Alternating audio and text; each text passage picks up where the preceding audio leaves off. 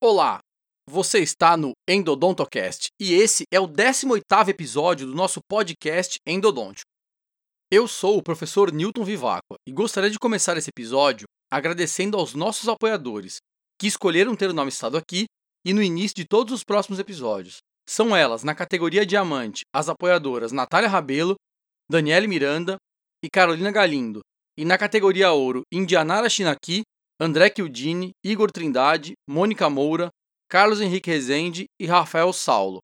A todos, o meu mais sincero obrigado pelo apoio. Também não posso deixar de agradecer aos nossos apoiadores prata, que estão citados aqui nas notas do episódio. Você ainda não conhece o programa de apoio ao Endodontocast? Pois ele é um projeto de auxílio voluntário, vindo daqueles que gostam desse podcast e acreditam que ele deva continuar existindo indefinidamente. Então, Dê uma passada lá no apoia.se barra endodontocast, conheça o programa de apoio e torne-se um apoiador você também. Você pode contribuir com valores a partir de um real, e cada uma das quatro categorias de apoio possuem benefícios diferentes. Deixei os detalhes aqui nas notas, acesse e confira. Há alguns meses atrás, eu criei o curso qual nomeei Projeto Vivaco VIP. É um projeto bastante ousado, destinado a qualquer aluno que desejar aprender mais a fundo sobre a endodontia avançada. A experiência é totalmente individualizada e personalizada, com conteúdo selecionado para aquilo que você deseja e precisa aprender. E tudo isso em um ambiente especial, o meu próprio consultório, com todos os equipamentos que precisamos à mão. Eu serei seu professor particular e vou te ensinar e tirar todas as suas dúvidas sobre quaisquer assuntos relacionados à endodontia. Lá no meu site endodontiaavançada.com você encontra uma página com todos os detalhes do projeto. Agora, os apoiadores do podcast têm descontos no curso VIP, variando conforme a categoria de apoio e podendo chegar a até 25% de desconto. Se você quiser saber mais detalhes, acesse e confira mais sobre o projeto. Deixei o link também aqui nas notas desse episódio. Outra novidade a ser inaugurada em breve aqui em nosso podcast é o formato alternativo que trarei para alguns de nossos futuros episódios. Eles serão nomeados de episódios bônus e terão contagem independente dos episódios convencionais, iniciando novamente pelo número 1. A ideia dos episódios bônus será trazer aos ouvintes um áudio mais curto, com temas não necessariamente vinculados àqueles dos episódios convencionais, trazendo quaisquer outros assuntos independentemente do cronograma de publicação do tema principal atual. Isso facilitará a divulgação de informações variadas, sem precisarmos esperar para concentrá-las todas na gravação principal. Espero que vocês gostem, ouçam e divulguem. Continuando a abordagem que fizemos no episódio passado, havíamos comentado sobre os três primeiros modelos de estudos que avaliavam a dissolução tecidual pelo hipoclorito de sódio. Seguindo com o assunto, isso nos leva ao quarto modelo, mais próximo ainda da evidência real endodôntica. Nele, dentes recém-extraídos com o tecido pulpar original são utilizados, aproximando-se muito da realidade clínica. Normalmente, essa análise é feita histologicamente, após os procedimentos de preparo e irrigação. O primeiro desses estudos é o de Ivans e colaboradores, em 2001. Nesse trabalho, foram comparadas a dissolução de tecido orgânico pelo hipoclorito de sódio 3%, e também pela água durante a instrumentação manual ou mecanizada, de pré-molares e molares recém-extraídos. Lâminas histológicas das secções transversais foram feitas e analisadas a partir de oito secções diferentes, quanto à quantidade de polpa remanescente. As áreas cervicais possuíam menor quantidade de tecido, bem como aquelas tocadas pela instrumentação. O hipoclorito teve uma ligeira vantagem sobre a água nas áreas de istmos, mas a anatomia acessória ficou inafetada pelos dois irrigantes. Porém, pasmem, não houve diferença estatística entre os grupos, ou seja, o hipoclorito não apresentou dissolução superior à água em condições endodônticas similares às reais. Notem que não houve agitação do irrigante. Um segundo estudo de Zay e colaboradores de 2013 aborda uma comparação bem interessante. O trabalho foi feito em duas partes, executando um teste in vitro e outro ex vivo. No teste in vitro, como na metodologia número 1, já explicada, foi demonstrada a dissolução de tecido pelo hipoclorito, acelerada ao se aumentar a concentração de 2,5% para 5%. Porém, na segunda metade ex vivo do estudo, utilizando a metodologia 4, com dentes recém-extraídos contendo tecido pulpar original dos condutos, os mesmos foram instrumentados e irrigados com 50 ml de uma das duas concentrações de hipoclorito, em comparação com apenas o soro em outro grupo durante 40 minutos. Os resultados percentuais de limpeza pulpar no interior do sistema foram os seguintes: soro, limpeza de 62,5%, hipoclorito a 2,5%, limpeza de 68,6%, e hipoclorito a 5,25%, limpeza de 71,1%. Valores muito próximos. E novamente, não houveram diferenças entre os três grupos. Resultado similar ao de Ivans e colaboradores. Entenderam? Aqui o hipoclorito teve um desempenho pouco diferente da água, principalmente na concentração menor. E notem que, novamente, não houve agitação do irrigante. Em outro estudo de 2013, Dedeus e colaboradores prepararam e irrigaram com hipoclorito de sódio a 5,25% dentes vitais extraídos com secções ovais achatadas, avaliando os remanescentes pulpares. Apesar da execução de pincelamentos das limas nos achatamentos e também do uso de soluções com tensão superficial reduzida, melhorando a penetração, não houve melhora na dissolução onde apicalmente constataram-se os piores resultados. Nenhum espécime apresentou dissolução total do tecido remanescente orgânico. Novamente, sem agitação. Resultado similar foi apresentado na revisão sistemática de Rossi Fedeli e colaboradores em 2013, com análises de outros 11 estudos. Em 2016, Nilacantan e colaboradores utilizaram molares inferiores vitais e recém-extraídos, os quais foram instrumentados e irrigados com hipoclorito de sódio 3%. Diversos protocolos foram utilizados e os grupos sem agitação tiveram os piores resultados em relação à remoção de tecido. Aqueles grupos com agitação ultrassônica apresentaram resultados melhores, porém, ainda muito remanescente pulpar foi encontrado. Apenas um equipamento de irrigação contínua chamada Endo Irrigator Plus conseguiu reduzir drasticamente os remanescentes, mas nenhum dos métodos limpou completamente os istmos. Isso fica bem claro num trabalho de Siqueira e colaboradores em 2018, onde, em parte do estudo, utilizaram 11 molares inferiores com polpas vitais que foram extraídos por outros motivos, instrumentados e irrigados com hipoclorito a 2,5%. Análises histológicas mostraram que restos de tecido pulpar se mantiveram aderidos nas paredes não tocadas pelas limas, principalmente na região apical. Onde os instrumentos tocavam, adivinha o que acontecia? Não sobrava nenhum tecido. Isso mostra a dificuldade do irrigante de chegar em regiões apicais e exercer o efeito químico de, por exemplo, dissolução tecidual. E, finalmente, o quinto método utilizado, apenas por um estudo mais atual, o de Guttards e colaboradores em 2005. Nele, os autores instrumentaram e irrigaram 36 dentes em pacientes, utilizando hipoclorito a 6%, os quais foram posteriormente extraídos para análise. Basicamente, irrigação convencional com seringa e agulha, finalizando com 15 ml por 1 minuto, e no outro grupo, irrigação também convencional, finalizando, porém, com 15 ml em uma agulha ultrassônica durante 1 minuto. Nesse caso, o irrigante era aplicado durante a agitação, similar ao já citado Endo Irrigator Plus, o que não é a mesma coisa que a nossa conhecida agitação ultrassônica. Os resultados mostraram que nos locais onde o instrumento tocava, a limpeza era superior em ambos os grupos.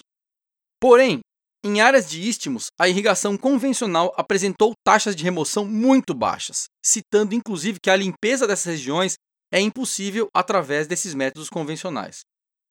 Outros poucos estudos mais antigos, da década de 80 e início da década de 90, também foram feitos em pacientes, mostrando basicamente os mesmos resultados. Porém, esses estudos deixam uma dúvida: como não foi utilizado outro tipo de irrigante, a chamada dissolução tecidual nesses trabalhos foi causada pela instrumentação, pela agitação ou pelo hipoclorito. Isso porque no trabalho de Ivans e colaboradores e Zay colaboradores, aqui já citados, a irrigação com água resultou na mesma capacidade de limpeza, resultado corroborado por um artigo antigo de 1991 de Walker e Del Rio, que compararam a água com o hipoclorito a 2,6%, citando que apesar de este último apresentar resultados ligeiramente melhores que a água, nenhum dos dois foi capaz de remover o tecido orgânico no conduto principal em istmos ou anatomias acessórias, mesmo após agitação. Entendeu? O hipoclorito não removeu o tecido sequer do conduto principal. Não houve dissolução. Vamos respirar, parar um pouco agora e pensar. Primeiro, nos foi há décadas e ainda é ensinado que o hipoclorito de sódio possui capacidade de dissolução tecidual. E esse é um dos dois motivos pelos quais esse é eleito o irrigante principal da endodontia. Segundo, a literatura in vitro comprova isso com dezenas de trabalhos. Mas quando repetimos os estudos em condições endodônticas reais, os resultados de dissolução são similares aos da água ou, no máximo, ligeiramente melhores. Terceiro, métodos de agitação melhoram essa, entre aspas, dissolução, porém ainda mantém grandes quantidades de tecido remanescentes, principalmente nas reentrâncias, onde os instrumentos não tocaram. Quarto, apenas métodos de irrigação automatizada contínua, feita por equipamentos de alto custo, melhoram esses resultados. Então, onde a lima toca, o irrigante, entre aspas, dissolve o tecido. Onde o fluxo de irrigação é contínuo e volumoso, o irrigante, entre aspas, dissolve o tecido. Em resumo, o que se percebe é que para que o hipoclorito consiga demonstrar capacidade de dissolução tecidual em condições reais, no interior de condutos radiculares, em contato com a dentina, possivelmente interferindo. Com tecido pulpar real, original e aderido naturalmente, são necessárias diversas condições bastante específicas, dentre elas a remoção mecânica das áreas contendo maior volume de tecido, pois a penetração do irrigante e a área de contato deste com o tecido é pequena, deixando, por exemplo, istmos sem qualquer dissolução, bem como também a agitação expressiva da solução, provocando a movimentação copiosa do conteúdo intracanal, pois a irrigação convencional apresentou altos índices de resíduos pulpares. Mas e se o irrigante a ser agitado fosse outro, como no trabalho de 1991? Será que não teríamos limpeza semelhante? E se passarmos a melhorar o preparo mecânico, será que não teríamos remoção semelhante? Ao que me parece é que a remoção do tecido pulpar não é feita primordialmente pela ação química do irrigante, de forma importante, mas sim pela ação física e mecânica, do fluxo expressivo da irrigação em conjunto com os instrumentos endodônticos. Isso porque, mesmo possuindo capacidade de dissolução, em condições reais, tudo dificulta essa ação de solvência mostrada in vitro, tornando-a reduzida e tímida, uma microdissolução. Todas as tentativas químicas de se melhorar essa ação de solvência não se apresentaram promissoras. Porém, ao se alterar as condições mecânicas e físicas, inclusive da água, melhores resultados foram notados. Mas se a água não tem propriedades de dissolução, como isso ocorreu? Será então que o irrigante possui por si só essa tão falada característica? Ou somos nós quem precisamos parar com essa muleta e começar a instrumentar melhor, irrigar melhor e agitar melhor, deixando menos responsabilidade para as substâncias que utilizamos e mais responsabilidade para o operador? E sabe qual é o pior problema? Está tudo evoluindo ao contrário. Atualmente, a endodontia se encontrou com a moda do minimamente invasivo, que sequer tem evidências científicas plausíveis para ser aplicada. Nós já abordamos esse assunto no episódio 3, e devido a isso, tem se ampliado cada vez menos os condutos, deixando maiores quantidades de resíduo, inclusive pulpares, e confiando-se cada vez mais no milagroso irrigante para dissolvê-los. A maioria sequer prepara mecanicamente os istmos, deixando-os repletos de material danoso ao sucesso. Mas isso é assunto para um outro dia. O acesso e o preparo precisam ser conservadores sim, de forma suficiente para executar com qualidade e sem prejuízos o seu tratamento, não mais nem menos.